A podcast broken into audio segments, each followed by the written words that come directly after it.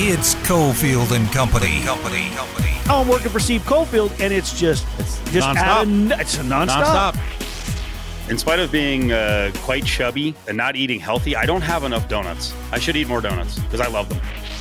So Willie's Willie's all amped up. yeah, now I'm ready. It's time for Cofield and Company with Steve Cofield on ESPN Las Vegas.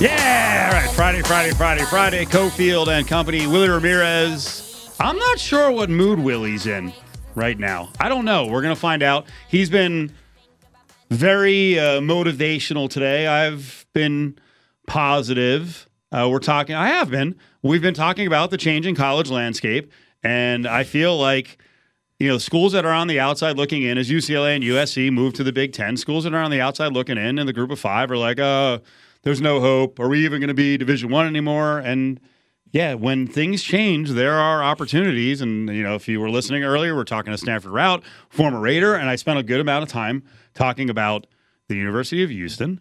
And Houston is one of those model schools, right? Like was really good in basketball.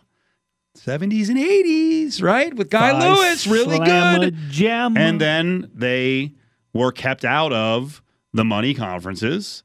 And now they've bounced back because they invested in their programs. Tilman Fertitta put a lot of money into the program. Fertitta's here, right? Cousins put a lot of money into the facility at UNLV. And I was just saying to someone, you know, uh, you know, these cities where you're, you know, you're you're good at college sports, you know, but you're also a pro sports city. I'm like, Houston, they have the Texans, they have the Astros, they have the Rockets. I think I think Houston Cougar basketball this year with Kelvin Sampson is going to win the national title. And I think there's going to be a lot of people out there who are like, "What? Like, do you forget how good they've been the last three years in the NCAA tournament?" So, if Houston can do it, if other schools and cities can buy themselves to the table, there's there's some hope here.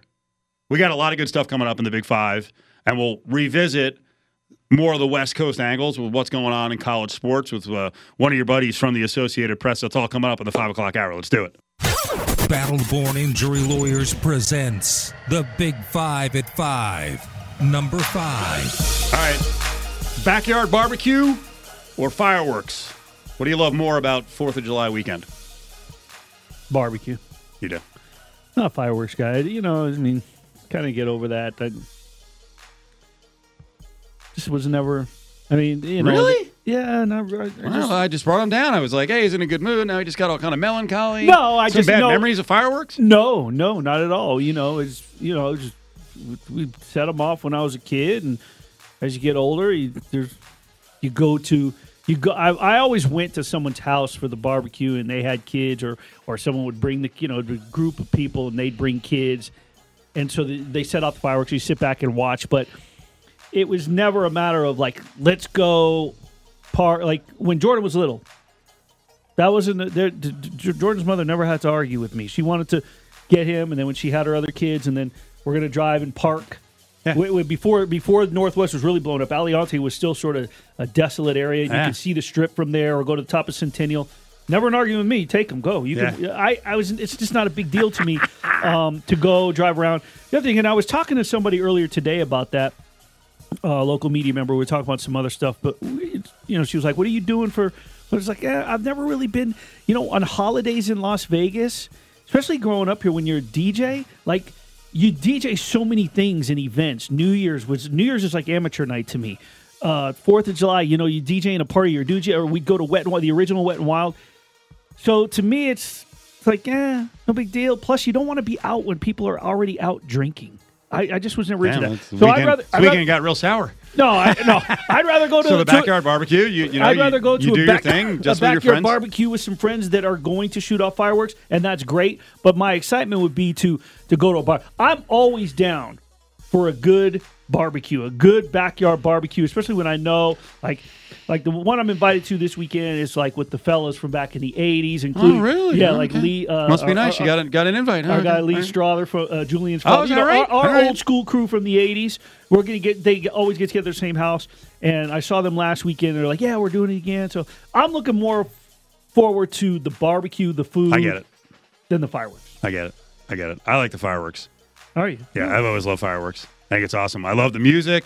Um, also, completely down with the fact that we have uh, some neighbors who buy a bunch of illegal fireworks, and Yeah. uh, the SL and myself sit outside, and uh, no, we there's oh, we're ready to run. We are. I mean, we are in a squat in a chair, but like ready to bolt. Yeah. Uh, last year they freaking set a, a tree on fire. Uh, neighbor like three houses down. Sweet. So the SO's line now is she doesn't leave the house on the 4th of July to go anywhere because she's making sure our house doesn't get blown up or a car doesn't go up in flames. So- You know who you But I love it. I freaking love it. I stay far enough away. There's a little bit of risk. It's a fabulous show. There used to be a barbecue. So a couple things. There used to be a barbecue I used to get invited to every single year. Same family, same same group, and we'd all get together. And but I was invited and bring Jordan and the kids will all play. But I was immediately I'd walk in, and they'd hand me the tongs and the apron, and I was immediately the grill master. And I had no problem with it because I wanted to make sure that the backyard barbecue was fantastic. But you know who used to take care of us when Jordan was little? It was always, hey, come on out, got your seats. And they used to let us go down through the clubhouse and sit on the field, was Donnie Logan. Come on out, take care of Jordan, the fireworks. And then, of course, now they always have, and I'm sure the aviators still do it. It's like it was fireworks night. Once a month, there's always fireworks. So, always, I, you know, when he was little and, and you're a parent, you want to go do stuff like that. But going and spending the outrageous money on fireworks. Oh, I didn't say I buy any of them. No, no, no. I know. I don't buy any of them, and I don't fire any of them off. I'm not. I'm not Yeah. blowing my arm off. I'm not JPPing my hand or something. Now, when you were little, did you ever do the little tricks with like the ones that you could buy at the at the booths? Like I think it was a Piccolo Pete. There was one of them. If you stomped at the end of it, it turned into something. It would it would go wild on the. It would take off. or I, something. I watch, man. I, that's all I've ever done. Sparklers. That was it. Eh, yeah, that was as dangerous as I got. I don't take any. Ri- I was never a blow stuff up kid, destroy stuff kid, kill stuff kid. Never. But I'll watch other people do it. you weren't Sid in Toy Story, huh? No, not at Blowing all. things up. Number four. All right, so something weird's going on, according to BBW. Big Brian Windhorst. He's on first take this morning, and he, I'm tell you what, his delivery is so weird. Uh, he started talking about the Jazz, and he's like, "Did you see what the Jazz did yesterday?" And he was talking about a Royce O'Neale deal to the Nets for a first round pick. And he's like, you know, there's a lot of people around the league who are looking at that, and they're like, the Jazz are up to something. So I think what he was saying without saying it was that Danny Ainge being in Jazzland wants to make a gigantic splash like he did with the Celtics when he put together Garnett and Pierce with Allen, right? I guess it would be Allen and Garnett with Pierce, and also what he did to start the next generation of Celtics with the big trade, flipping those guys to the Nets for 100 first round picks. So Rudy Gobert went bye bye later in the afternoon, and based on kind of the, the weird vibe we were getting this morning from uh,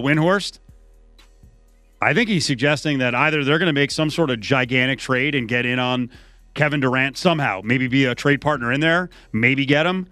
Uh, but it, it but it could also mean he may have a whole collection of new players he's bringing in, build a super team, and get Donovan Mitchell out. Because there, there there were a lot of rumors that hey Mitchell and Gobert weren't getting along. One of them had to go. You know, then Rudy Gobert's kind of a horse's ass. I mean, he did the whole thing with COVID, where you know he started that. It's not like he started the epidemic, but but he's rubbing people. You know, Cell phones. and then and then you had the thing last year where he gets like stung in the face by a bee, and he's like, oh, I got a beehive at home. Like, what are you doing? the basketball season's on the line. Don't have a beehive in the backyard, you weirdo. So, wouldn't that be a hoot if while Lakers fans are like, we got to do something big, we want stars, and all of a sudden Danny Ainge pulls off another Celtics like action with mega trades to build up the team in freaking Salt Lake? That's kind of cool. It is, and I think that they should.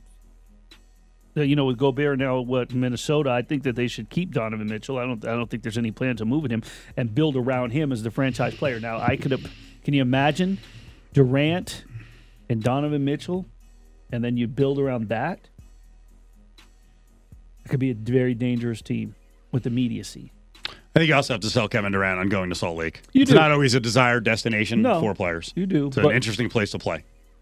But you go to the mind of what you just brought up with Danny Ainge and what he built in Boston, and the titles that that sort of brought that that that storied franchise back to the top of the NBA. Yep, he's done it. That's a selling point to to, to someone like Kevin Durant. Number four.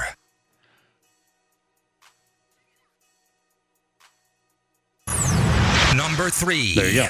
Uh, let's get to the Lakers and Kyrie. This was another thing. Uh, BBW is like, we got to stop talking about this. But he kept talking about it. Give me a little uh, Big Brian Windhorst. The Nets have no interest in accommodating Kyrie Irving. They have no interest in doing it. So if there comes up maybe a three team trade or a four team trade to get the Nets satisfied what they want, to get them maybe a star, to take draft picks that they might get from Phoenix and reroute them someplace else, or take this guy, this guy, this guy, four team trade.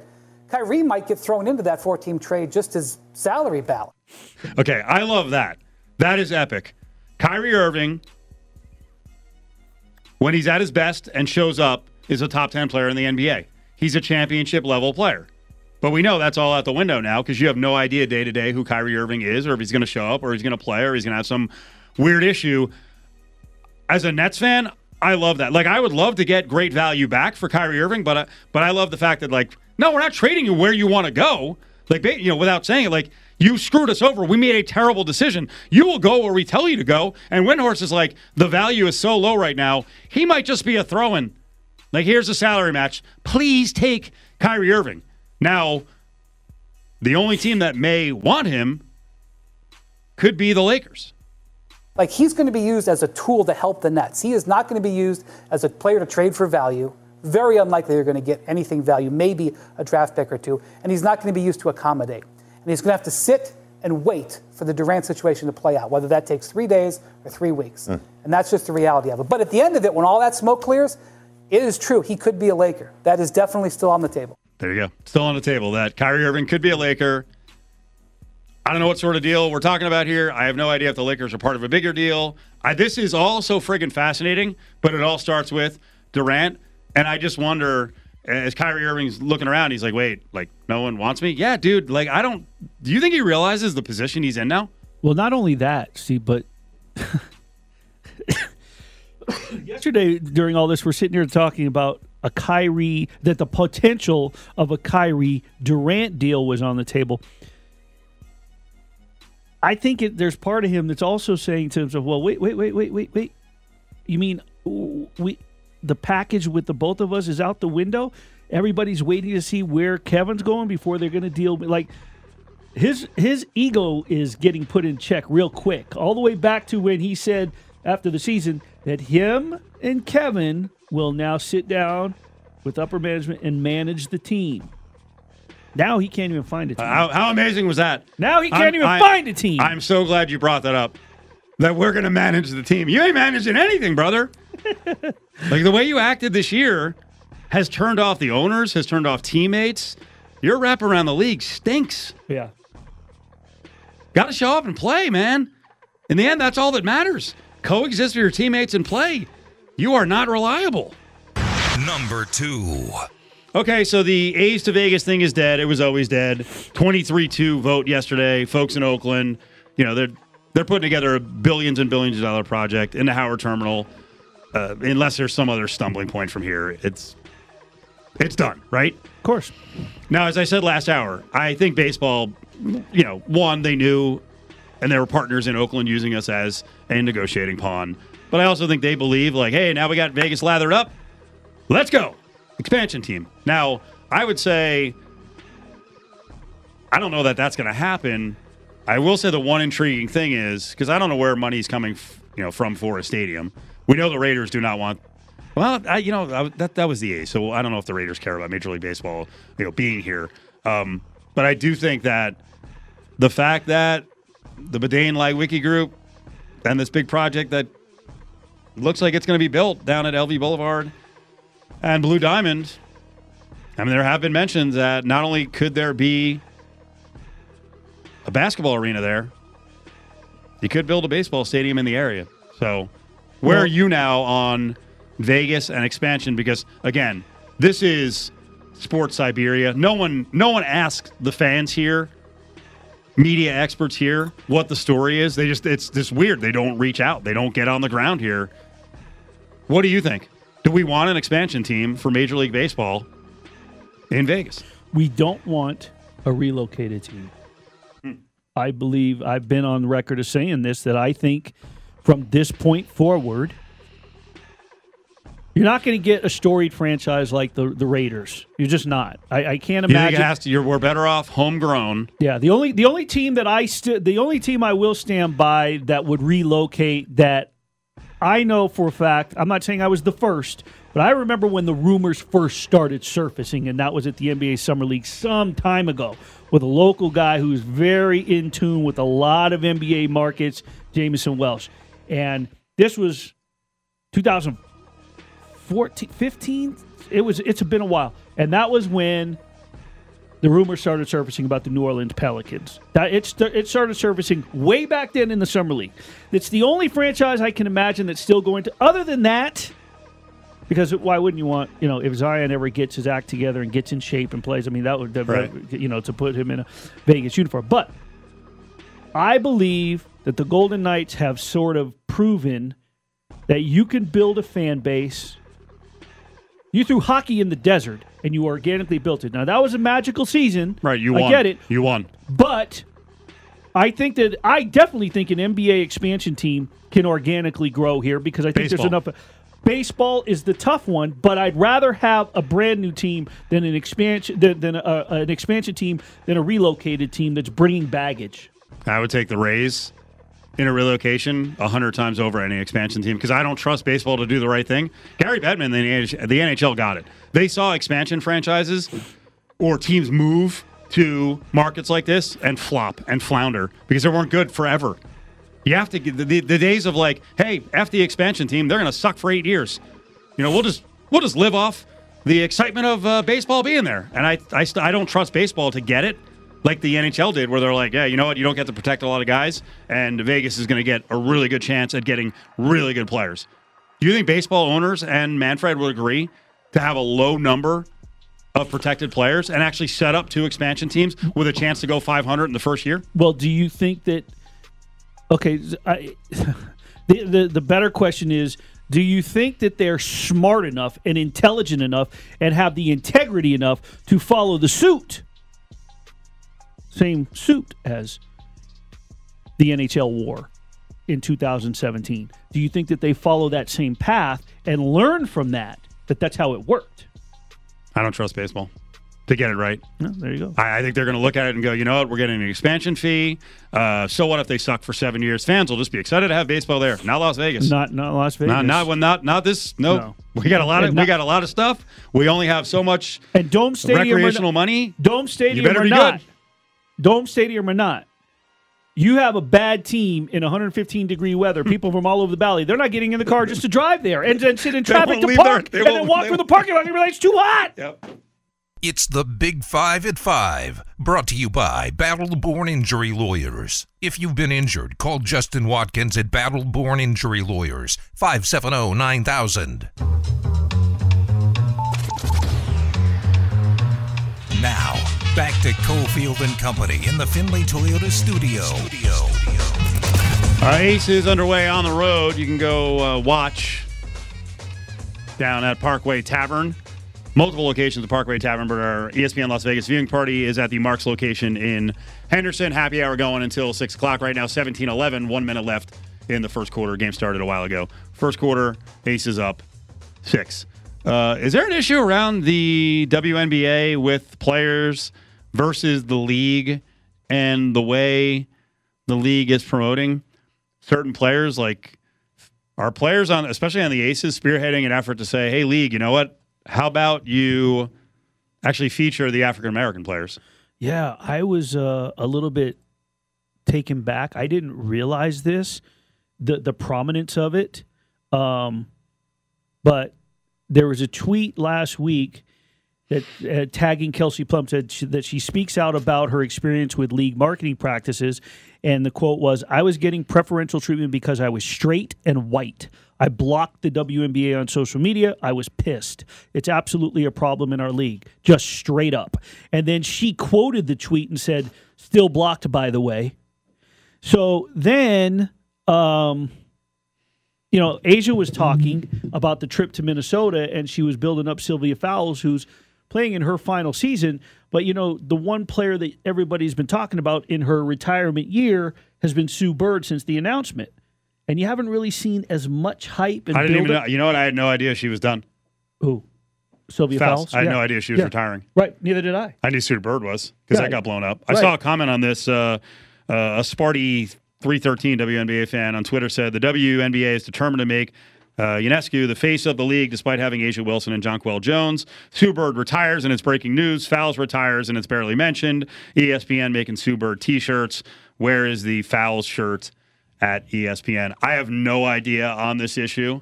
I, and by the way, I don't know if it's a race thing or a you know LBGTQ issue Right. because as you just mentioned, we, we had one of our players say, "Hey, they're they're featuring me because I'm straight, Straight and white." and white. Yeah. And Um, Kelsey Plum. Katie Barnes from ESPN.com. I haven't had a chance to get through this entire thing. It's about a 23 minute read. Jonquel Jones and the untold story of the WNBA's reigning MVP. A lot of people don't realize that the, the reigning MVP is Jonquel Jones from Connecticut Sun. And I had a chance to sit down with her when the uh, Connecticut Sun were here in town uh, not too long ago for back to back games. And she is just pleasant to sit down and talk with. Um, chatted with her and Courtney Williams. So I'm interested to read this piece in terms of the marketing and how they're marketing their reigning MVP. Um, A'ja, a former MVP. As you mentioned, Sylvia Fowles, it's her retirement year, a, a legend. And um, there was this, this story. I, I ran across this, and this is what triggered me to send it over because it was in today's RJ. Um, that this is now the second time in the past week we've heard somewhat of a backhanded racist accusation from a Las Vegas ace against the W and its marketing ploys. Um, this time, just A'ja, just basically saying Sylvia Fowles deserves more respect, deserves more. Um, you know, she basically, Sil and Sue deserve their flowers 100%. They've given so much to this league. But she said that Fowles was one of the most impactful figures in the WNBA and you know someone that she's looked up to. She announced her intention to retire to retire ahead of the season. Um, now I will tell you this: the Aces as a franchise and PA announcer Chet Buchanan, the, the last time they were here, built up and had a huge announcement and recognized Sylvia Fowles, and the crowd gave her an incredible rouse of applause.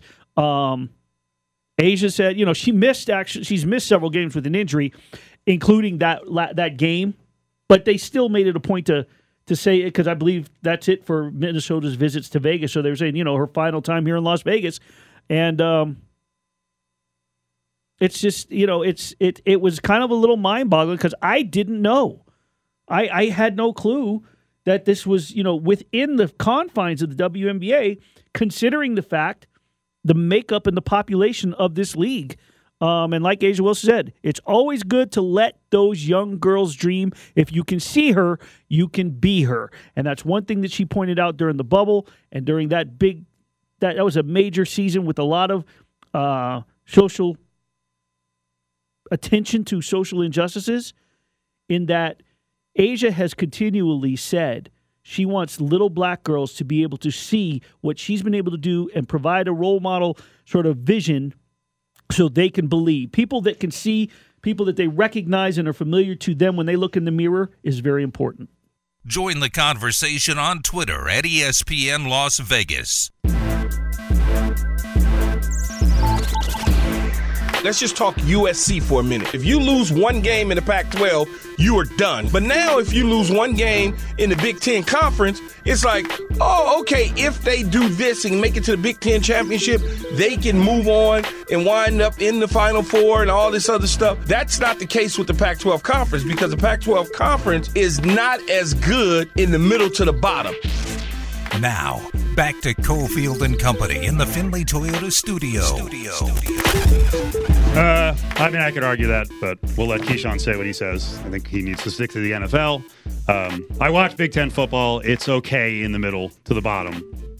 Believe me, there's some crap programs in the Big Ten, in spite of getting you know 80 million and soon over 100 million. But I'm excited about the possibilities that are opened up here for USC and UCLA. I'm disappointed by the fact that rivalries, you know, some of them dozens, dozens and dozens of years long are going to go bye bye. We're talking about a conference that's been around for 107 years, and we continue to uh, bring on folks from California, get the Pac 12 feel, because I don't feel like a lot, a lot of national shows have done a very good job of that. Uh, Joe Reedy writes for the AP, covers LA. He's up with Willie and Cofield. How are you, sir?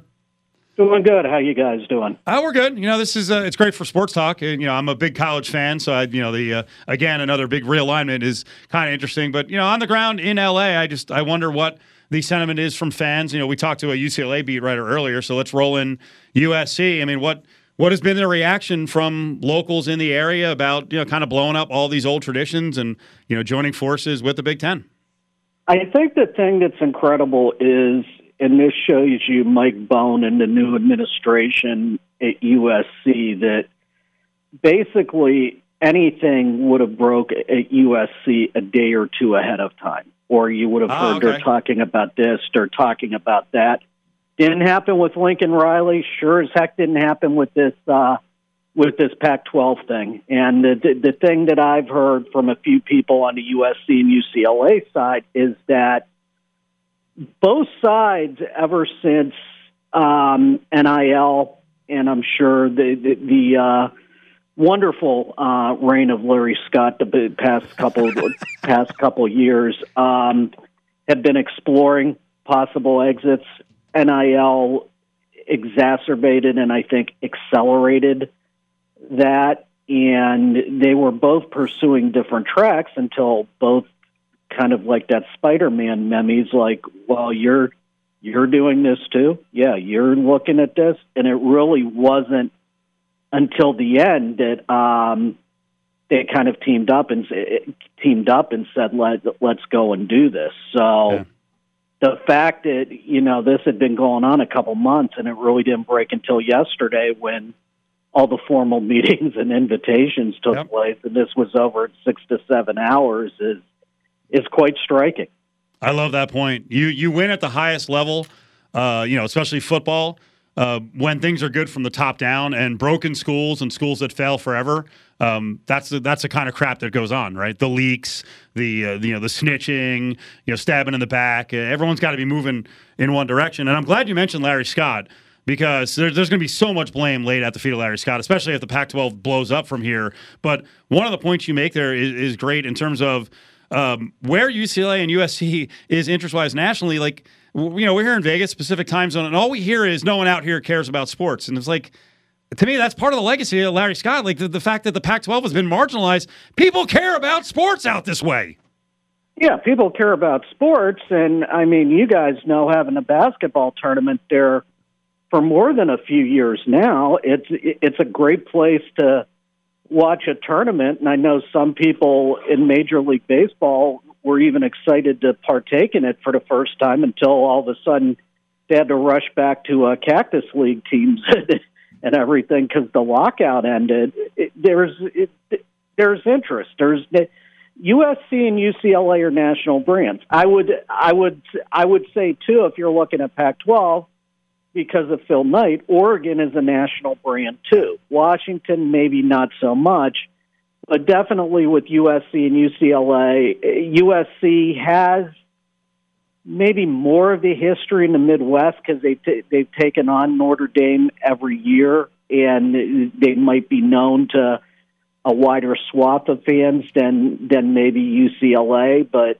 um, in the Midwest, I would say, but definitely in terms of national brands and interest, those two move the needle. Because let's face it, it the Pac-12 is rolling and at its best when USC football and UCLA basketball are dominating, and that hasn't happened maybe the past couple of years. But I think when you look to the late 2000s when both those programs got everything going, the conference was doing good. Last 10 to 11 years, not so much. And also with the TV deals. I know, pe- I know people in the East love Pac 12 after dark and everything, but, but maybe for the general sports fan and everything, you know, it's snooze time then. And I mean, Willie can argue, Willie can go the same point too with early deadlines and everything. Uh, you know, especially with Pac-12. Heck, heck, teams in even their own time zone have problems getting uh,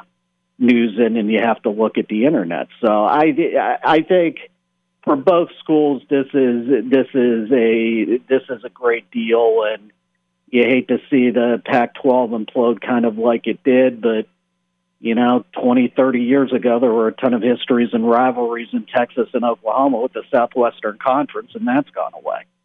Speaking to Joe Reedy, Associated Press from the LA area covered everything under the sun from in Los Angeles. Joe, so in uh, from that point, where does the Pac-12 go from here in terms of how do they set the wheels in motion? What do they what do they do with immediacy, and how do they look at things long term once USC and UCLA are gone? Do they start atta- are they in attack mode?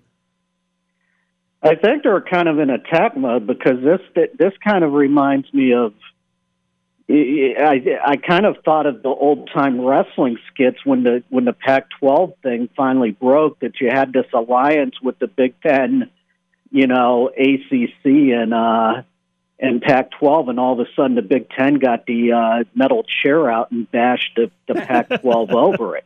So I think a lot of the things that the Pac-12 were looking at expansion wise certainly goes to the forefront now because not only do they have to guard their own members if you know the, the the Big Ten poaches a school or two down the line, but the big the Big Twelve is in a pretty good situation now too with the four schools that they added, and if they can you know maybe add both the Arizonas or a Utah or something, what what direction what direction do they go from there? So it's almost a you have to be proactive in figuring out how to do expansion and also making sure that your that your current um, what are going to be your marquee schools after USC and UCLA leave all of a sudden don't bolt. And that would be your Oregon, Washington, and and I think Utah too, because because Whittingham has built a great program at Utah the last couple of years, and it definitely made some national waves with that Rose Bowl game back in January. But I think I think not only the conference, the I haven't talked to anybody at the Tournament of Roses yet because that besides the conference as a whole, what this does to the Rose Bowl is. uh I, I hate to say cataclysmic, but it's it, it's damn near near it. Yeah, but can you imagine in a few years and you getting ready, you or Greg getting ready to uh, to go cover the Rose Bowl and it's USC or UCLA and one of the current or the, the what the new Pac-12 uh, landscape will look like? That would be incredible. So we had a couple of guests on earlier. One, we talked a little bit about you know a school like Houston, right? That that sort of once was a basketball power back in the 70s and 80s and you know they went to now they're in the AAC and now they're headed here and there but we've seen the money that's infused into that the backing that they have and and with the Pac-12 the Big 12 and and where they're looking in areas that maybe not just programs but where there's a lot of money that can be infused or that's been invested how attractive is Las Vegas as a city Forget about UNLV football. Forget about UNLV basketball's drop off since the Tarkanian era and the Lon Kruger era. Look at Las Vegas as the sports landscape that it is now and what it's grown into, and the money that's been put into the football facilities at UNLV. Is UNLV an attractive commodity to a conference down the road because of Las Vegas? Yeah, I, I would I would definitely think so, and the fact too that you know, Big Twelve, Big Twelve football. Sorry, Pac twelve football and uh, basketball have their tournaments there already, and for for the NCAA stature, it's helping too. Not only with the preseason tournaments there, but I think there's a re- the regionals at T-Mobile next year or in twenty four. Uh, the the Sweet Sixteen Elite Eight for the uh, West Regional. So it's it's definitely helping in stature too from the uh, from the NCAA standpoint. I th- I think if I if I was if I was the Pac-12, the two schools I'd be looking at at the top of the list are UNLV and Boise State right now. And if you wanted to maybe take a look at take a look at a Houston, possibly possibly taking a look at that, but since the conference has all been about Mountain and Pacific time zones, I'd be looking at Boise and UNLV right now, and maybe San Diego State. If everyone remains, you know who's there now. Uh, Oregon and Washington got you know rebuffed on some initial uh, requests to the Big Ten. If everyone remains now, who are the power schools that actually you know have the most sway in deciding where the conference goes? We know that you know the the commissioners obviously going to have a big say in it, but who are the power schools now? Uh, Phil Knight. Uh, So so Oregon, okay, and uh, I think Stanford too. okay. Stanford with the, with the prestige. I mean, I know football and basketball has struggled, but when you look at the number of sports they have with their revenues, revenue, and you Yeah. know, with with trying to look at look at prestige of the conference and everything, I do think Stanford Okay. Stanford has it. Stanford has a ton of sway, and you want and you want to keep the Bay you want to keep the Bay Area happy Yep. too. See, I like that because what that means is you have a little balance here. You got an academic institution and then one that is balls to the wall athletics. So I think they're still going to look at matches for the conference uh, that you know that meet up to the conference standards. So my thought was, you know what? If Stanford and Cal go to the Big Ten, then it just becomes a conference that could be all about, not all about, but a lot about athletics. And then you maybe you go and cannibalize teams from the Big Twelve. And you know, um, ethically, I don't, you know, I'm not a big fan of Baylor, but at that point, then maybe you go after Kansas, Baylor, Texas Tech, and and uh, one other school. Um, so right now, all bets are off because we don't know which direction the Pac-12 is going to go in in terms of trying to match up schools. Yeah, and also if you're Bi- if you're the Big Twelve uh, Mountain West, you you don't you don't know what this means for you. Also, the Big Twelve, you thought you were in good shape going into 2023 and stuff, but. Right. I mean, I rem- I remember when when the Pac-12 expanded back in 2010, 2011. Everybody thought that it was going to become the Pa- Pac-16 with maybe Oklahoma, Texas, and Yep. and branch out a little bit. So maybe this would happen again. Just you know, as somebody who grew up in Ohio and still has family there, I just find it funny that 30 years ago when Penn State joined the conference, everybody thought that going to Happy Valley was like making the Lewis and Clark trip and going right, to right, the right. other end of the world and now and now to show the gains and everything uh or the UCLA and USC are joining the conference here in 2 years. I just want to make sure that they're going to at some point adjust the number. I don't care about history in the Big Ten. At some point, can we get can we get the number right with the number of Why? teams? I mean, that's but that's the branding, right? I guess. that's the brand. I mean, that that is the branding. Um, but yeah, I think this is a this is a fascinating point. Um, who's going to have the best leadership? Who's going to learn from the mistakes of the past and have the Pac-12 schools, the power schools, and the new commissioner have they learned from the mistakes, or they're going to repeat the Texas Oklahoma mistake? Uh, Oklahoma mistake again? Are they going to be kind of snooty? Like I don't think there's any time now to be snooty. Well, and also, and also too, if you're the Big 12, you're looking at the Pac 12 and going, this is why we didn't form our own network. Because the Pac 12 network is the reason, you know, the seven, eight different regional network setups and the fact that it can hardly get on anywhere and the diminished revenues and resources and everything. That's also through Larry Scott. That's also another reason why the uh, conference is where it is today. Once again, talking with Joe Reedy from AP. Joe, I really appreciate you coming on and, and lending some opinion from the SoCal. We've heard a lot of national media, but from the other side of the country. So we wanted to make sure we got some voices, especially from SoCal. So I appreciate you coming on here with Cofield and Company. Looking forward to, of course, sharing some quotes with you and seeing you as the season starts to pick up with college and pro football. I appreciate you coming on. No problem, and I'm hoping to get there before the uh, beginning of football for a couple days of R and R. So, All right. Well, dinner's on Steve, so give us. That's great. All right, thanks, Joe. There he No is. problem. Well, you know, we'll we'll see what's going to happen here in the next couple of weeks. I, I do love his point at the very beginning about UCLA and USC being buttoned up, not having a bunch of horses' asses, eh, you know, around the school leaking stuff. And keep in mind, right, the USC AD, Mike Bohn, coming from the Eastern time zone, right? Martin Jarmond coming from BC, and they've had a couple of years or some time there.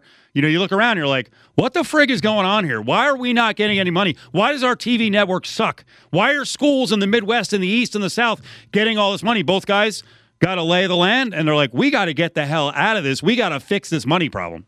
Cofield and Company will be back in minutes right here on ESPN Las Vegas. Cofield and Company presents Hey, hold on, hold on, hold on, hold on, hold on. Bag up, bag up. Grab Bag Don't touch it.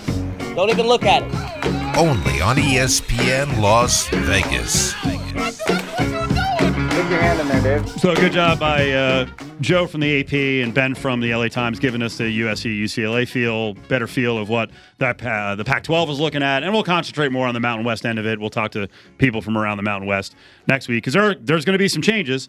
Uh, the Big Ten for now pump the brakes on everything. Uh, you know, stories out there that Oregon, Washington reached out, and the Big Ten's like, yeah, we're good for now. I think they're waiting on first a Notre Dame decision because Notre Dame's got to be looking around. Notre Dame now finally has to crunch the numbers and go. I, you know what? I don't even know what their TV deal is, but say Notre Dame revenue they control TV is like say it's sixty million, right? And then they're looking at projections like, oh, the Big Ten's going to give one hundred twenty million dollars the school. Like, oh boy, like we gotta we gotta look at this. So there's going to be some time here. It's not going to all happen overnight. Clearly, USC and UCLA have been working on this for months and months and months. And one of the things I like to do on this show is make sure that you know we cover things nationally, just like we cover things locally and regionally. And I do laugh at again the lack of knowledge of West Coast sports and this misnomer that like Pac-12 football sucks if you follow recruiting, do you realize how many players come from California alone that feed all these schools around the country? And a lot of those players stay at home, stay in the Mountain West Conference, stay in the Pac 12.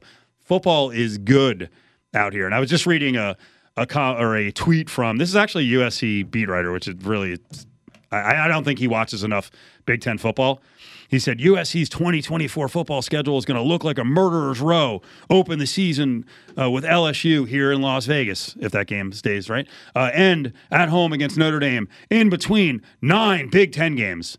Okay, what if the Big Ten games are, you know, Rutgers, Northwestern, Illinois, Nebraska, Indiana. Indiana. Like, you know, that's like that whole the the bite you played earlier, Keyshawn. Oh, the the the middle and the bottom of the Big Ten is so much better. What are you talking about? And please, anyone who wants to challenge me on that, I think I watch a lot of Big Ten football. And as I watch it, I'm like, man, the middle of this conference often has no quarterbacks. The offenses are boring as blank. If- if- it's, if- it's a good brand of football. Now, the elite programs are really good. Right. Ohio State, Michigan, Wisconsin, Penn State, Michigan State are really good. But the the middle and the bottom ain't any better than the middle and the bottom of the Pac-12. Cut, please, cut it out. Stick your hand in there, Dave. I just got to play this bite from this morning again. This is one of those things. If you want to talk sports gambling, you, got to at least get the terminology right. This was first take, kind of having some fun with what Vegas knows and NBA odds. I would like to say that Lakers title odds have moved dramatically since the news. So they were 22 and 1 last week, 18 and 1 right before the news, and now they're 10 and 1. Sports books, they kind of like they know some something's going on over there. They know something because they always Their have. They always is yeah getting yeah very yeah good. yeah. Actually, So, it's more so the pay attention to that. People are putting money in, and the, bo- the books are reacting. The But sharps are coming in. Somebody knew that Paolo Banchero because the books reacted Mm-hmm. before, Before. it became known. And earlier this week, when I was hearing why KD, if he asks if he asks for a trade, wants to go to Phoenix, I was looking at the odds, and Phoenix's odds were going down, and I was like, Something's happening. Somebody's happening. talking. Somebody Yes. knows something. somebody's going, something's going on there. Right. It really. I can't wait till the summer league to to, to, to, to, to talk to Malika specifically, but and talk to Brian first of all and get them the right terminology. Uh, I and I love that, I don't know that think- that was Malika Andrews, by the way. Oh, I'm not was sure. it? No, I, I, I thought it was on the NBA I- I don't know who it was. Yeah, Okay, it was so, first take, so- So, so for, for oh, was it first take? Yeah. Okay, so forgive me then. Um, but it's not and one. Obviously, it's, two to one, 10 to one. But yeah, you're right. And and the sharps were moving it. The odds makers were moving it on air as they're hearing things. Yeah. Yes, Vegas is connected. Vegas has a lot of the information that BBW has, Big Brian Windhorst. Um, otherwise, you know, sports books, not just here but all over the country, you'd go under. If you if you were sideswiped by all these moves, you would go under. You'd be in big trouble. Willie, good job the last couple days. Good job by Ari. Great guest today. Have a good weekend. Be safe.